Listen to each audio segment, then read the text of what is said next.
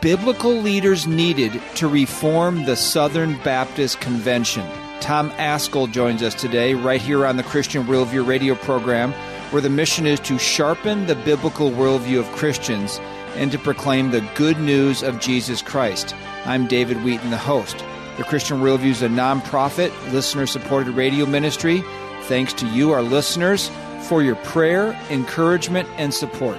You can connect with us by calling our toll free number, 1 646 2233, or by visiting thechristianworldview.org. Now, we are going to get to the massacre at the elementary school in Uvalde, Texas, later in the program today. But first, we're going to get to our topic of the day, which is what is going on within the Southern Baptist Convention. Now, the Southern Baptist Convention, or the SBC for short, is the largest Protestant denomination in the United States with over 47,000 churches and 14 million members. The SBC also operates five seminaries the Ethics and Religious Liberty Commission, the ERLC, you probably heard of that, Lifeway Christian Resources, the North American Mission Board, and much more.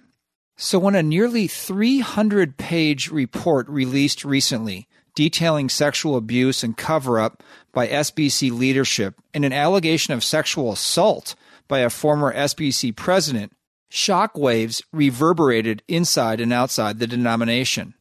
This is yet another sordid situation at the SBC. You may remember the sermon plagiarism scandal that the current president, Ed Litton, was involved in, or the passage of Resolution 9 to use critical race theory as a quote analytical tool, or the ongoing battle within the denomination with regard to women preaching to men, professing Christians who identify as quote same sex attracted, and quote social justice is a gospel issue. Some might conclude the Southern Baptist Convention is like a soap opera, but it's really worse than that. Flagrant sin, errant doctrine, and false teachers have infiltrated the denomination, and churches and people are being harmed. And most of all, God is not glorified. In just a couple weeks from now, the Southern Baptist Convention will gather for its annual meeting in Anaheim, California, where the attendees, or as they're called, messengers, will elect a new president to replace Ed Litton. Tom Ascol, senior pastor of Grace Baptist Church, and president of Founders Ministries, is one of three candidates for president, and he joins us right now on the Christian Worldview. Tom, we're so thankful to have you back on the program. Just want to start out by reading what's called the Report of the Independent Investigation by Guidepost Solutions on May 15th, 2022. The headline here is The Southern Baptist Convention Executive Committee's Response to Sexual Abuse Allegations in an audit of the procedures and actions of the Credentials Committee. So, this is an independent investigation of what is taking place within the Southern Baptist Convention. It starts out by saying this For almost two decades, survivors of abuse and other concerned Southern Baptists have been contacting the Southern Baptist Convention Executive Committee to report child molesters and other abusers who were in the pulpit or employed as church staff. They made phone calls, mailed letters, sent emails, appeared at SBC and executive committee meetings, held rallies, and contacted the press, only to be met time and time again with resistance, stonewalling, and even outright hostility from some within the executive committee.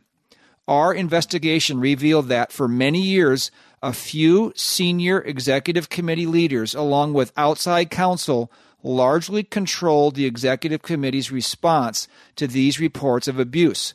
They closely guarded information about abuse allegations and lawsuits, which were not shared with executive committee trustees, and were singularly focused on avoiding liability for the SBC to the exclusion of other considerations. In service of this goal, survivors and others who reported abuse were ignored, disbelieved, or met with the constant refrain that the SBC could take no action due to its polity regarding church autonomy, even if it meant that convicted molesters continued in ministry with no notice or warning to their current church or congregation. Unquote. That's from the first couple paragraphs of this independent investigation into the SBC by Guidepost Solutions. We have the entire report linked on our website, thechristianworldview.org. So, obviously, very troubling allegations here in this report. What are your thoughts on this, Tom? Yeah, Dave, thank you so much for having me on. And this is a, the culmination of nine months of research and investigation that Guidepost did last year at the Southern Baptist Convention annual meeting that met in Nashville the messengers that were gathered there voted to call for this type of investigation. There have been a lot of accusations, a lot of confusion, a lot of testimonies about sex abuse and sex abuse cover up in various areas of the Southern Baptist Convention, particularly with the committee that's probably the most significant committee that operates all year round, standing committee uh, in the convention called the Executive Committee. And so uh, millions of dollars has been put on this. I don't know if the final tab is in yet, but it's probably several million dollars hired guidepost. They interviewed, I don't know, probably hundreds and hundreds of people, and then have issued this report that was made public Sunday. And the report has stories in it of people who testify that they've been abused and stories of uh, those who've been abused that were not treated well and some cover up for uh, people who did abuse in different areas of Southern Baptist life. And so it's heartbreaking. You can't read the stories without just grieving and, and crying out to God, have mercy on us. And Southern Baptists will need to chart a course forward that will glorify God in how we respond to all this and what we do in the in the future to make sure we don't repeat the problems that we've committed bringing us to this point. And one of the concerns that I've had all along is that this process be allowed to play out and that we follow the scripture in our response. I don't want to see it politicized. I don't want to see people use this, uh, the discovery, as an occasion to say, okay, now we've got to do things different than what the Bible says or even contrary to. And there have already been some noise about that from some people. That's what they want. But I, I, have confidence that the churches of the Southern Baptist Convention, the pastors will rise up and say, no, we're grieved. We humble ourselves. We confess our sin where we need to, but we're going to follow Christ. Because what this has shown me is I read the whole report. It's nearly 300 pages long, and it's tedious reading because it's so much difficulty. You know, you just have to deal with people's lives and stories and heartaches. It's just, it's hard to read. But, brother, I'm convinced that we have problems across the board in our culture as a convention I think we've lost the fear of God. And I've been saying this now for years, but our churches have not been well ordered as they should be. If we had healthy churches that took seriously the call of Jesus Christ to honor his lordship in our congregations, we would not be tolerating blatant sin in our congregations the way this report indicates has happened time and again. And we would not, by any stretch of the imagination, cover up for those who have perpetrated not only sins but crimes against very vulnerable people who've been among us. And so, my hope, my prayer, my call is that wherever crimes have been committed, we must call the civil authorities because God ordained them to handle crimes. They are ordained of God to punish evildoers. Where sin's been committed, He's given the church the keys of the kingdom, and local churches have responsibility to order our membership under the lordship of Christ. And where there's unrepentant sin, it needs to be dealt with. It needs to be corrected. And if a person refuses to repent, he's to be treated like a, a Gentile and a tax collector, Jesus said. He's to be removed from our churches. And I think what's happened is we've lost the fear of God in our churches. We don't have regenerate church membership as a priority anymore. And so many of our churches don't know how to practice church discipline because they've just let it go for so long. They've forgotten that this is one of the key marks of a true church. Oh, that is so well said. Tom Ascol with us today on the Christian Worldview, Senior Pastor of Grace Baptist Church in Cape Coral, Florida. Also, the president of Founders Ministries. Founders.org is their website. An excellent ministry for you to get in contact with, sign up for their weekly emails that they send out to their members or followers. Tom is also a candidate for president of the Southern Baptist Convention coming up at their annual meeting, which is just a couple, three weeks from now. Tom, I'm going to refer to some recent columns that either you or others have written Uh, I believe this is one that you wrote. You said over the last few years, the good work that our Association of Churches, this would be the Southern Baptist Convention, is doing has been somewhat disrupted and is in danger of being derailed by the subtle infiltration of secularism and godless ideologies into our ranks. I am convinced that the vast majority of Southern Baptists do not want to see their convention, which, by the way, is the largest Protestant denomination in America, supporting the largest missionary force in the world and educating one third of this nation's seminary students. That was a parenthetical in your statement there. We don't want to see the convention follow the path of our increasingly secular culture. Now, this is almost jumping off the answer you just gave, but tell us more about the main issues that you see that are derailing. I think that was your word in that paragraph there, derailing the denomination. In what passage of scripture do you think aligns with what the Southern Baptist Convention is facing? You see several places in the New Testament, you know, beware of false teachers who come in, beware of this, beware of that. Is there a passage of the New Testament that you think really represents what the Southern Baptist Convention is facing? Yeah, well, it's a great questions. And, and what I have been talking about for several years now is the infiltration of a neo Marxist plus postmodern ideology that has manifested itself in things like critical theory or critical race theory or intersectionality. Now, those are big words, they're philosophical words, legal words, and it's not uh, unusual to find sincere Christians that don't know what they are, haven't heard about them. But whether you know what they are, have heard about them or not, they are the air that we breathe in our culture today. And especially since Founders Ministries produced a documentary three years ago called By What Standard? God's World, God's Rules. And we, we distributed that hundreds of thousands of copies given away free. It's on the internet, YouTube, you can find it. Since that time, more and more Christians have been made aware of critical race theory and these ideologies. Basically, what they do is they see the all the world and all relationships in terms of power dynamics. And so as classical Marxism, you know, said you have the haves and the have-nots, and the haves are always the oppressors, and the have-nots are always the oppressed, and you have to have a revolution to turn that upside down. What this new way of thinking says is neo-Marxist is yes, you have oppressors and the oppressed, and the oppressors are identified by those who have the majority culture behind them, or the hegemony they call it. It's just a word that means the leadership or the leaders. And so here's how they identify this it's if you are a white, heterosexual, cisgender, that means you agree with your heterosexuality, Christian man, then you're at the top of the scale. And everybody who's not one of those things is being oppressed by you in some way. And the more categories of oppression that you can identify with, so example, a, a black female, lesbian, transgender, Muslim would be, you know, intersectionally way down the list and oppressed. That person has more authority to speak about issues of love, mercy, and justice than you do. So you need to sit down and be quiet and listen to them.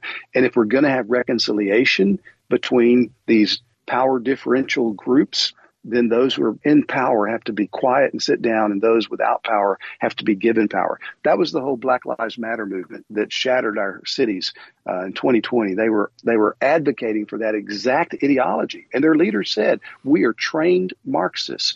Well, that way of thinking about relationships and problems in society has come into our church. And so we've heard a lot about racial reconciliation in evangelical environments over the last few years, and, and, we need to be thinking about that. But here's what we're being told now is that in order to have racial reconciliation, if your skin is white or is not black or not dark, well, then you're the problem. And you need to sit down, and people who have darker color skin than you, they are the solution, and they have more authority and they have more insight than you do. And you, you are inevitably guilty and you can't repent enough, they are inevitably sinned against and they don't need to repent. And of course, that goes against what the Bible teaches. We're all one race. In Adam, we've all been created in the image of God. We've all sinned against God. And when we come to faith in Jesus Christ, we are all one in Him, regardless of whether we're Jew, Greek, Gentile, slave, free, male, female. We are one in Christ. And all those distinctions that are still there, they don't matter near as much because we're equal before God in Christ. And so it strikes at the heart of the gospel. And the verse that I've thought about a lot over the last many years, there's a lot of them, but that, that, applies to us and what we need to wake up and hear again today is what Paul writes in Colossians 2 8 and 9 and 10. Right in there, he says, See to it that nobody takes you captive by philosophy and empty deceit according to human tradition, mm. according to the elemental spirits of the world. And here's the key not according to Christ. Well, there are these empty, deceitful philosophies. That's exactly what I've just described that have come in. And Paul says, make sure that nobody takes you captive by them. And I fear what's happening is we have been and are being taken captive by these philosophies. And the Word of God says, resist them. They're not according to Christ. You must refute them and stay true to your commitment to the Lordship of Jesus Christ. Amen. Tom Ascol with us today on the Christian Worldview. Okay, we need to take a brief pause for some ministry announcements. Would you like to help the Christian Worldview continue broadcasting on the radio station, website, or app on which you are listening today? You can become a Christian Worldview partner by calling 1 646 2233, visiting thechristianworldview.org, or writing to Box 401, Excelsior, Minnesota 55331. And if indeed we succeed in hacking and engineering life, this will be not just the greatest revolution in the history of humanity. This will be the greatest revolution in biology since the very beginning of life, four billion years ago. Science is replacing evolution by natural selection with evolution by intelligent design. Not the intelligent design of some god above the clouds, but our intelligent design that was Yuval Noah Harari, a leading advisor to Klaus Schwab of the World Economic Forum. Dystopian scenarios like this will likely mark the days leading up to the return of Christ. This is why we recommend you order Steve Miller's new book, Foreshadows 12 Mega Clues Jesus' Return is Nearer Than Ever. You can get it for a donation of any amount. Just call 1 646 2233 or go to thechristianworldview.org. And God loves you so much, He became a human being, suffered and died on the cross to take the punishment for the sin of the world. That means you don't have to end up in hell. God can legally forgive your sins because He's the lover of your soul. And then Jesus rose from the dead and defeated death. Mario, if you give up the battle and just say, God, I'm a rebel, and you repent and trust in Christ, God will forgive every sin you've ever committed and grant you everlasting life as a free gift. Do you believe what I'm saying? Yes. It's the gospel truth. I wouldn't lie to you. Ray Comfort is a tireless proclaimer of the gospel and a sharp defender of the faith. Did you know that Ray has written the commentary for the Evidence Study Bible, a New King James version that is chock full of evidence for the faith and instruction on evangelism? To purchase the Evidence Study Bible, go to thechristianworldview.org or call 1 646 2233 or write to Box 401, Excelsior, Minnesota 55331.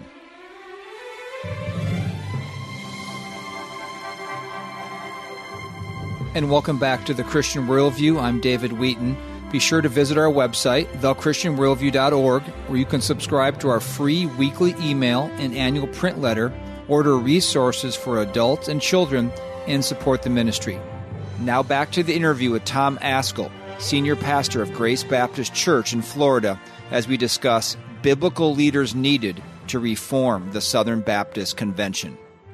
Tom, I'm going to skip forward because you brought up sure. critical race theory early on here. You, you wrote in a column recently, you say in 2019, at the urging of Al Mohler, who was the president of Southern Baptist Theological Seminary, and others, I tried to stop the SBC from adopting Resolution 9, quote, on critical race theory and intersectionality. This was a resolution that put forward that it should be used as, quote, a analytical tool.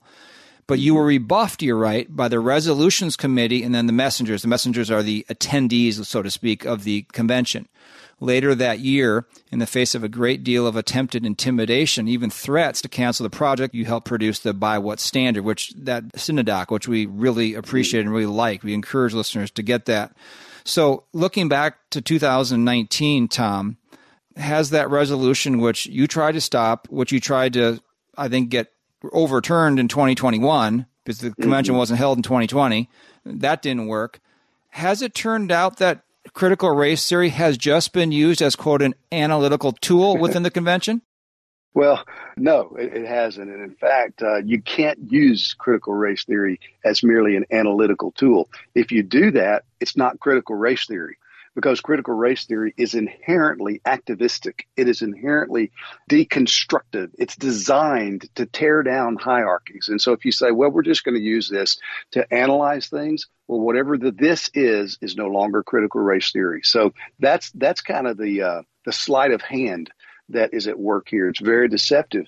And what we're seeing across the board now is the outworking of a lot of this way of thinking, though it's no longer called, or people don't don't say critical race theory anymore because you know now we've got housewives showing up at school board meetings saying you're not going to teach that to my children. So everybody has been familiarized with the terms. And now what's happening is, oh, we don't believe that. We don't right. teach that. But they use the same ideas. They they talk about relationships in terms of power dynamics. It's the same categories without the same vocabulary. And what God's people must do is recognize we have a book. God's given us the Bible. He tells us what's right, what's wrong, what's just, what's unjust, what's loving, what's merciful.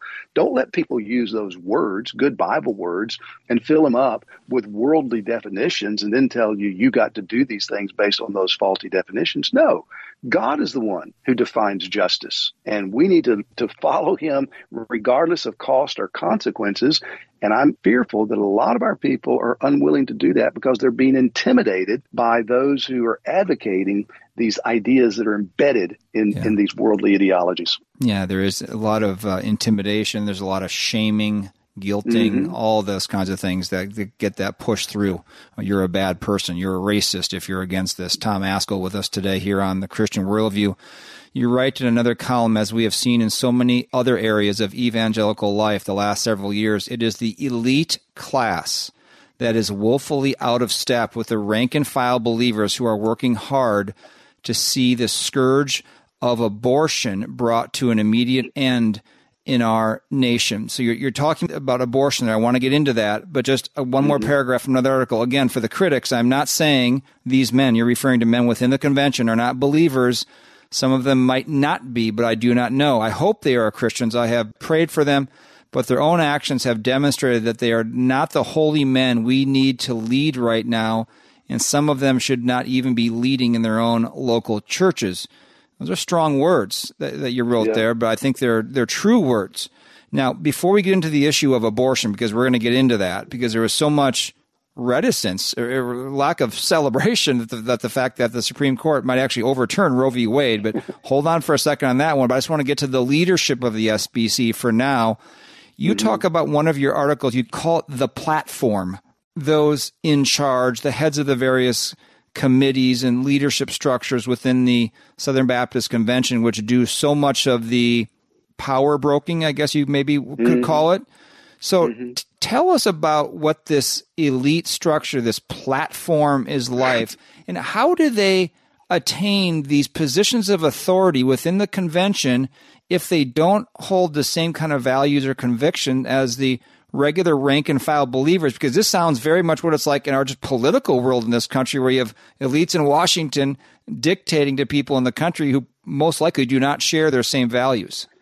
Yeah, that's right. And I think in, in so many ways there are many parallels because I mean we trust. That's that's kind of our nature as Christians. You know, we trust those who lead us. That's what I was doing for many, many years until about 2017. I started hearing things, reading things. It didn't sound right. And I'm thinking, no, no, no, we got good leaders in the SBC and the evangelical world. And if these were really problems, they'd be talking about them. They'd be addressing them. And they didn't address them. And so the more I studied, I started making phone calls, started having conversations with some of these people. And uh, I remember one very distinctly. I hung up from in my study and looked across the room to an associate who was listening to my side of the conversation. I said, we're in trouble. I said, this man's not going to help us uh, we need his help, but he's not going to help us because he doesn't think it's a problem.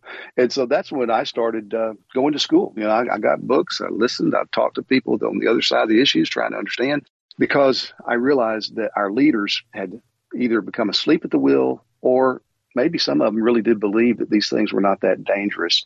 And that happens because of trust that has not been verified. And that's what we've got to do. So these people get elevated to positions of leadership, and some of them have done really well for a long time. But it's it's now it's like we don't want to uh, do the hard work of continuing to work for ongoing spiritual renewal because we've settled in to very comfortably to our positions of leadership. And none of us is immune. I mean, you, you look in the New Testament, Peter said to Jesus, You're the Christ, the Son of the living God. And Jesus affirmed that as being revealed to him from his Father in heaven.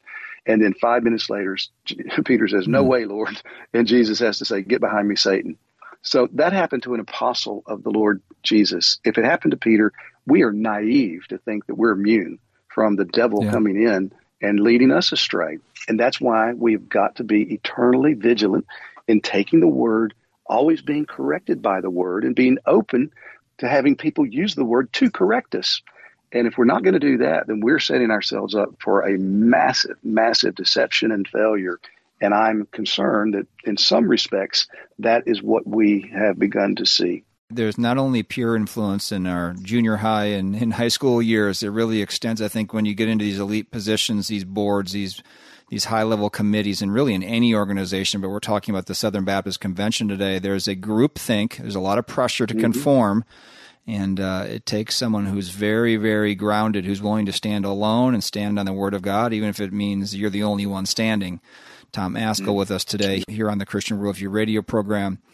You said in an article here, President, who's the current president, Ed Litton, obviously very famous for the whole plagiarism scandal when he just became president, uh, his 2021 campaign was sponsored by both the North American Mission Board, which is the entity of the Southern Baptist Convention for sending missionaries, and also the Southwest Baptist Theological Seminary at a stop in Arkansas. The ERLC, this is another entity of the Southern Baptist Convention, the Ethics and Religious Liberty Commission, leaked benign audio recordings in an attempt to smear Mike Stone, who was a kind of a conservative candidate for president mm-hmm. last time around when Ed Litton won. The president of mm-hmm. Southeastern, now it was Southwestern, but now Southeastern as well, Baptist Theological Seminary, in an unprecedented move, publicly tweeted that Ed Litton should be elected. So there you have four SBC entities working in some way to help Ed Litton get the presidency. This is that platforming dynamic you're, right. you're, talking about. So, as you are a candidate this year, I believe you're one of three or one of four. Who is the platform's choice for SBC president this time around? Tell us about the other candidates. Bart Barber is a pastor in, in Texas, and I, I love Bart. I've known him a long time. And then I've just met the third and only other candidate, uh, who's Robin Hadaway. He's a retired missionary, lives out in California. And, and I, I, just I enjoy these men. You know, personally, they're friends. I can say that the platform, I'm pretty sure, uh, would not want to see me elected as president. And I'll just leave it at that. I mean, you can look at how things are being said today, how articles and encouragements are being framed today. And it's just not, it's, anybody who's an impartial observer would mm-hmm. come to that same conclusion. And the, the reason is, or at least one reason I think some people would be nervous with me, is because uh, there's this thing in the Southern Baptist Convention called the 11th Commandment. And the way it's been explained by leaders in the SBC is you just, you can't have a convention without thou shalt not criticize publicly another entity or entity leader. And so if you do that, then it's going to be problematic. That's the 11th commandment. It's a real thing. And we've been told we must obey it. And I've made it crystal clear. I don't believe in the 11th commandment. I'm not obligated to keep the 11th commandment. In fact, I believe if we'd been keeping the 10 commandments, we wouldn't need an 11th commandment. and so I'm committed to trying to keep the 10 commandments by faith in Jesus Christ.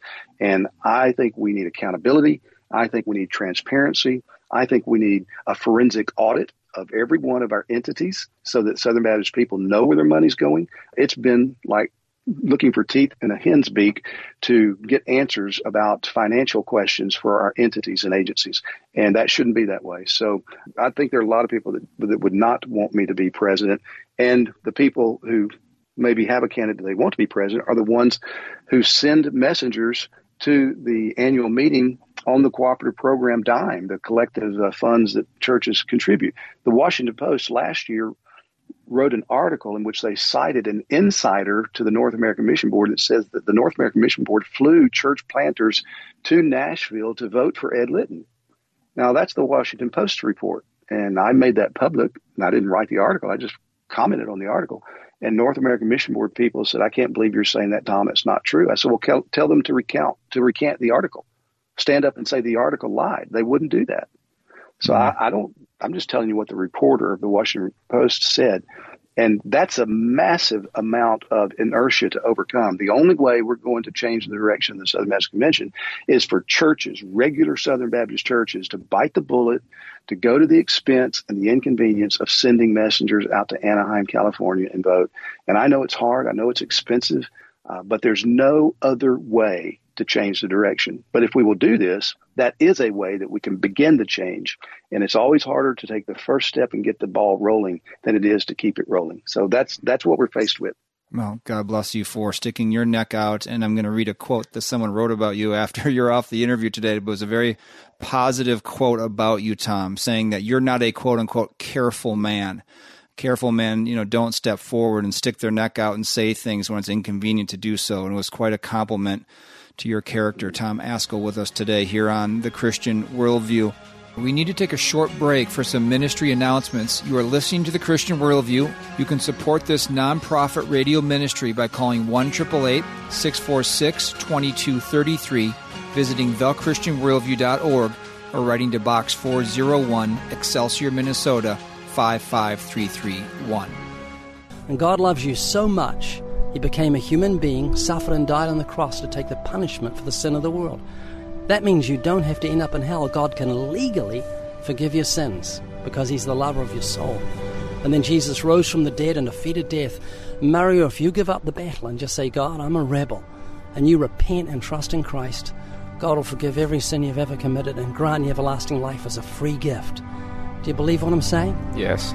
It's the gospel truth. I wouldn't lie to you. Ray Comfort is a tireless proclaimer of the gospel and a sharp defender of the faith. Did you know that Ray has written the commentary for the Evidence Study Bible, a new King James version that is chock full of evidence for the faith and instruction on evangelism? To purchase the Evidence Study Bible, go to thechristianworldview.org or call 1 646 2233 or write to Box 401, Excelsior, Minnesota 55331. Pastor James Coates was arrested and sent to prison a couple of weeks ago in Canada. What did he do? He held a church service. And it isn't the government's responsibility to protect us from a virus. What's their responsibility? To protect our God given rights. Two days after that sermon, Pastor James Coates was arrested and imprisoned. He has now co authored an important book titled God versus Government Taking a Biblical Stand When Christ and Compliance Collide. God versus Government is 208 pages, softcover, and retails for $17.99. You can order a copy for a donation of any amount to the Christian Worldview go to thechristianworldview.org or call 1 646 2233 or write to Box 401, Excelsior, Minnesota 55331.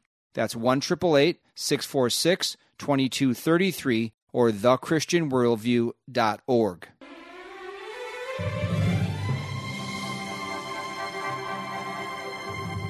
Thanks for joining us on the Christian Worldview. I'm David Wheaton.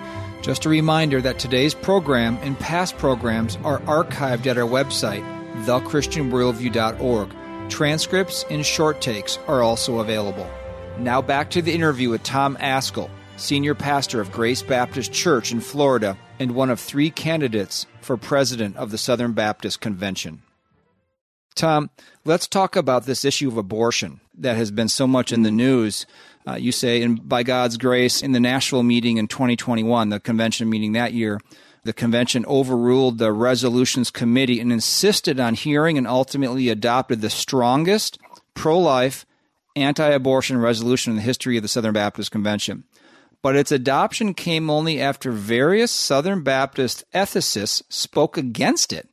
Later, a mm-hmm. group of Southern Baptist theologians and ethicists wrote a lengthy statement arguing against the resolution's call for the abolition of abortion. Now, now, this might be hard for it's hard for me to understand. I'm sure it's hard for listeners to understand today that there's people within the Southern Baptist Convention who weren't for a resolution of the strongest language, pro-life language in the history of the convention, and who weren't necessarily celebrating the potential overturning of Roe v. Wade and I could read more quotes, but I won't right now. Help us understand, Tom, how professing Christians are not for the complete abolition of the killing of unborn human beings?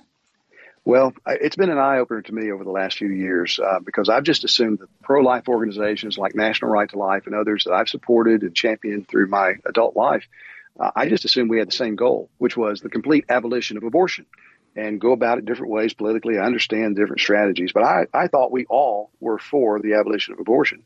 But that resolution, the this is a platform. The platform didn't want it to come out, tried to keep it from coming out, and by God's grace, through my brother Bill Ascol, a pastor in Oklahoma, was able to get it out in front of the messengers, argue for it. The messengers overwhelmingly passed it, and then we've been told since that time, well, they didn't know what they were voting on. This goes too far. If we were to do this, then we would be holding women who have abortions accountable for killing their babies. We're not going to do that. If there was any doubt about that rationale, it was erased two weeks ago when the Louisiana legislature, for the first time in the history of the United States, had a bill come out of committee to be debated on the floor of that state Congress that recognized personhood to unborn children, unborn babies. So from conception and fertilization, and then required equal protection under the law as the U.S. Constitution, and the 14th Amendment guarantees. And I, it's great. It's going to be debated. This looks like we might finally get something done on a state level that, that's not been done before since Roe v. Wade was recognized by the court.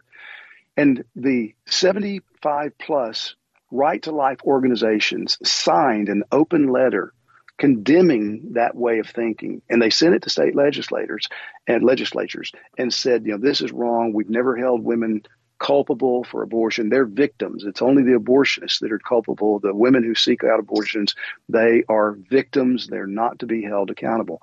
And the Ethics and Religious Liberty Commission's acting president, Brent Leatherwood, put his name on that document. And I was blown away. This bill, HB 813 in Louisiana, had an opportunity to be passed, but whenever these nationally recognized organizations, Right to Life so called organizations, signed this open letter saying this is the wrong way, the bill got gutted and they pulled it off. And I'm I'm blown away. And I, Southern Baptists are blown away. I, my phone hadn't stopped ringing hmm. for people saying, "What just happened here? How can our Ethics and Religious Liberty Commission, if nothing else, why don't they just be quiet? I mean, they should have advocated for the bill based upon the resolution that was passed in 2021 that you just read uh, portions of or read about.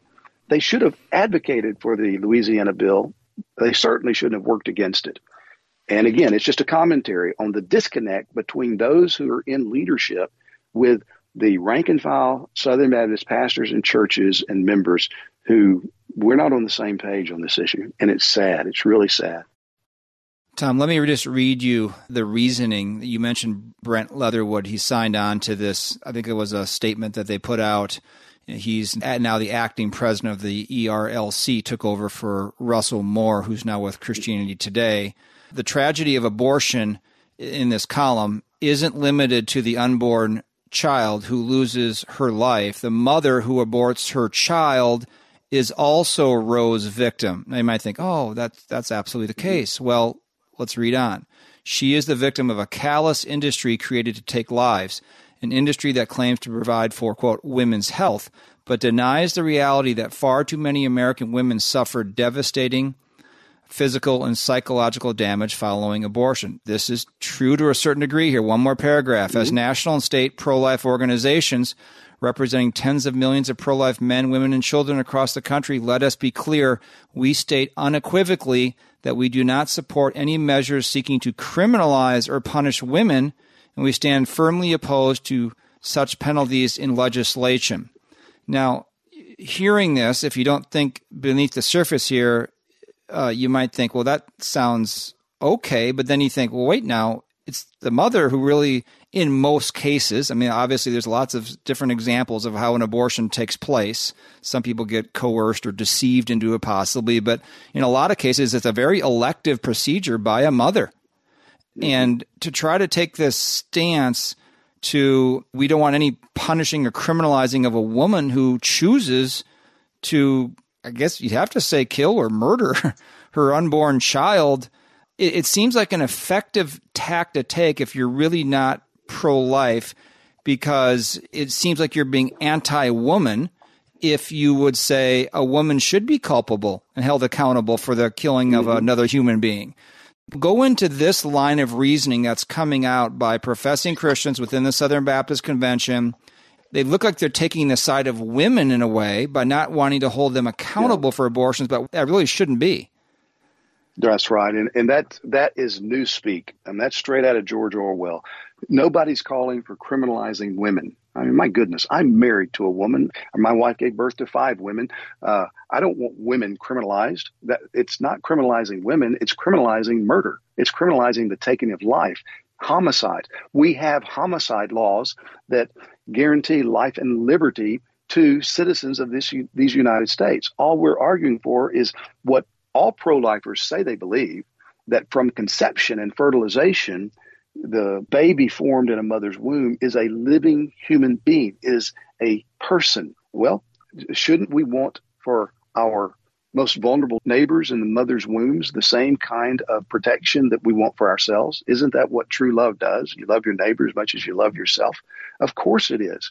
All we are saying is that we use the homicide laws that are already on the books to protect unborn children. That doesn't mean that every mother who goes and gets an abortion is going to be executed as a felony murder case. I mean, they're just like anything else. They're in a, a bank robbery. You know, if somebody goes and robs a bank, somebody's a lookout, somebody drives the car, somebody planned it, and then somebody goes in with the gun. Uh, well, they're all culpable, but in different degrees.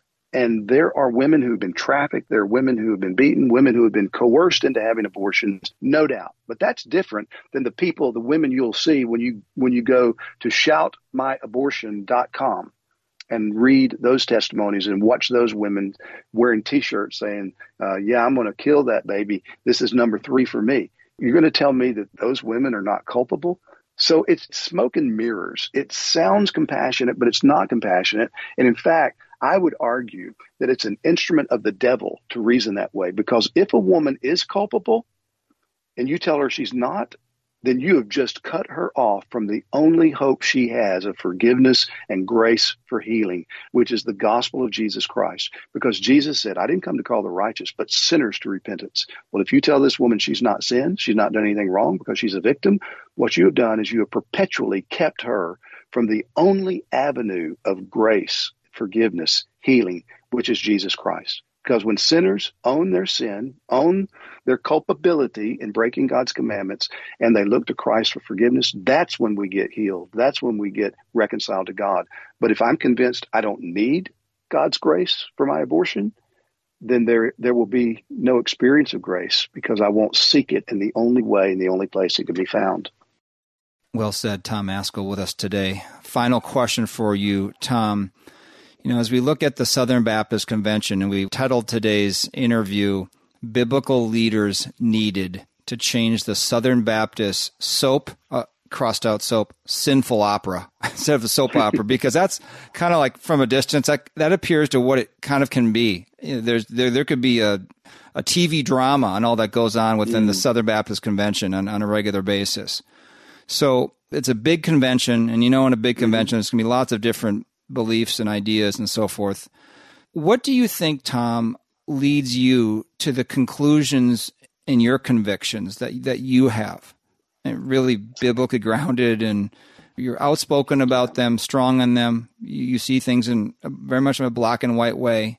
What yeah. do you think leads to your conclusions as a pastor? While others in the SBC are in favor of some of these things you've spoken out against, like you know social justice, uh, critical race theory, or not banning abortion, not holding a, a woman accountable when she chooses to have an abortion.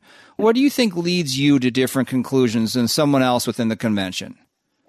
Well, I, I would have to say it's the grace of God. I mean, I, if I see anything right it's because of God's grace. If I've been able to take right stands, it's because of God's grace. Not because I'm smarter than these guys. I'm not. There's a guys so much smarter than me and so much better than me in, in many ways that ought to be leading this charge. But for whatever reason, uh, God loves to choose the foolish things to confound the wise.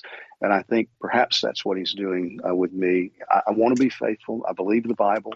I fear God. You know, there's something that is very sanctifying about coming close to death and in God's providential arrangement in my life. I've had that experience more than once, and that focuses your mind and it sets you more and more free from the fear of men. And I don't mean to suggest that I'm done with any kind of fear of people and I don't try to please people. I don't want to. But God has convinced me of the seriousness of fearing not just the one who can kill the body, but the one who can kill the body and afterwards throw the soul into hell. And I love him. I, I, I love Christ. I love God's people. I love the gospel. I want to see people come to know God. And I don't think I'm smarter than God. I think He's given us a book, and I, I have to I have to follow this book. Uh, I don't have any other choice. And I'm not suggesting I do it better than others. I, I don't want to come across that way at all. It's grace. If I've seen anything, it's grace. It's all God's work. But I am a steward. And one day I'm going to stand before God and I'm going to give an account for the stewardship entrusted to me. As a pastor, I'm going to give an account for the souls under my care at Grace Baptist Church. And that weighs on me. And, and that drives me to be as careful as I can be in understanding and proclaiming this word that he's given us in the scriptures without fear of cost or regard for consequences. I, I want to leave all that to him. I just want to be faithful. Tom, I think you just explained why we so strongly believe that you would make an excellent president of the Southern Baptist Convention. Thank you so much for coming on the Christian Worldview today. We just wish all of God's best and grace and strength to you as you uh, approach the convention coming up in a couple weeks here. And uh, may the Lord be with you and be your strength. Thank you so much, David. Appreciate you having me on today. If you missed any of the interview with Tom Ascol today, you can always go to our website, thechristianworldview.org, to hear a replay of today's program. I want to get to that quote that I referenced earlier uh, from Allen Nelson, who writes on a website called Servants and Heralds. And he wrote this about Tom Ascol. He said, These are desperate times in the SBC, and Tom Ascol is not a careful man. A careful man would not have stood at microphone 4A in Birmingham and pushed back so strongly against Resolution 9 in 2019. That's for critical race theory. A careful man would not have attempted to get Resolution 9 rescinded in Nashville in 2021 in the face of a scoffing moderator. A careful man would not have created a cinedoc or film reminding Southern Baptists that our standard is the Word of God and that we must submit to its authority and trust its sufficiency. A careful man would not stand for God's truth time and again, both publicly and privately, at the constant risk of losing friends and influence in certain circles. Tom has been run down, slandered, falsely accused, and attacked repeatedly over his stand on God's word. A careful man would have backed down a long time ago. But as I said, Tom Ascol is not a careful man. Unquote.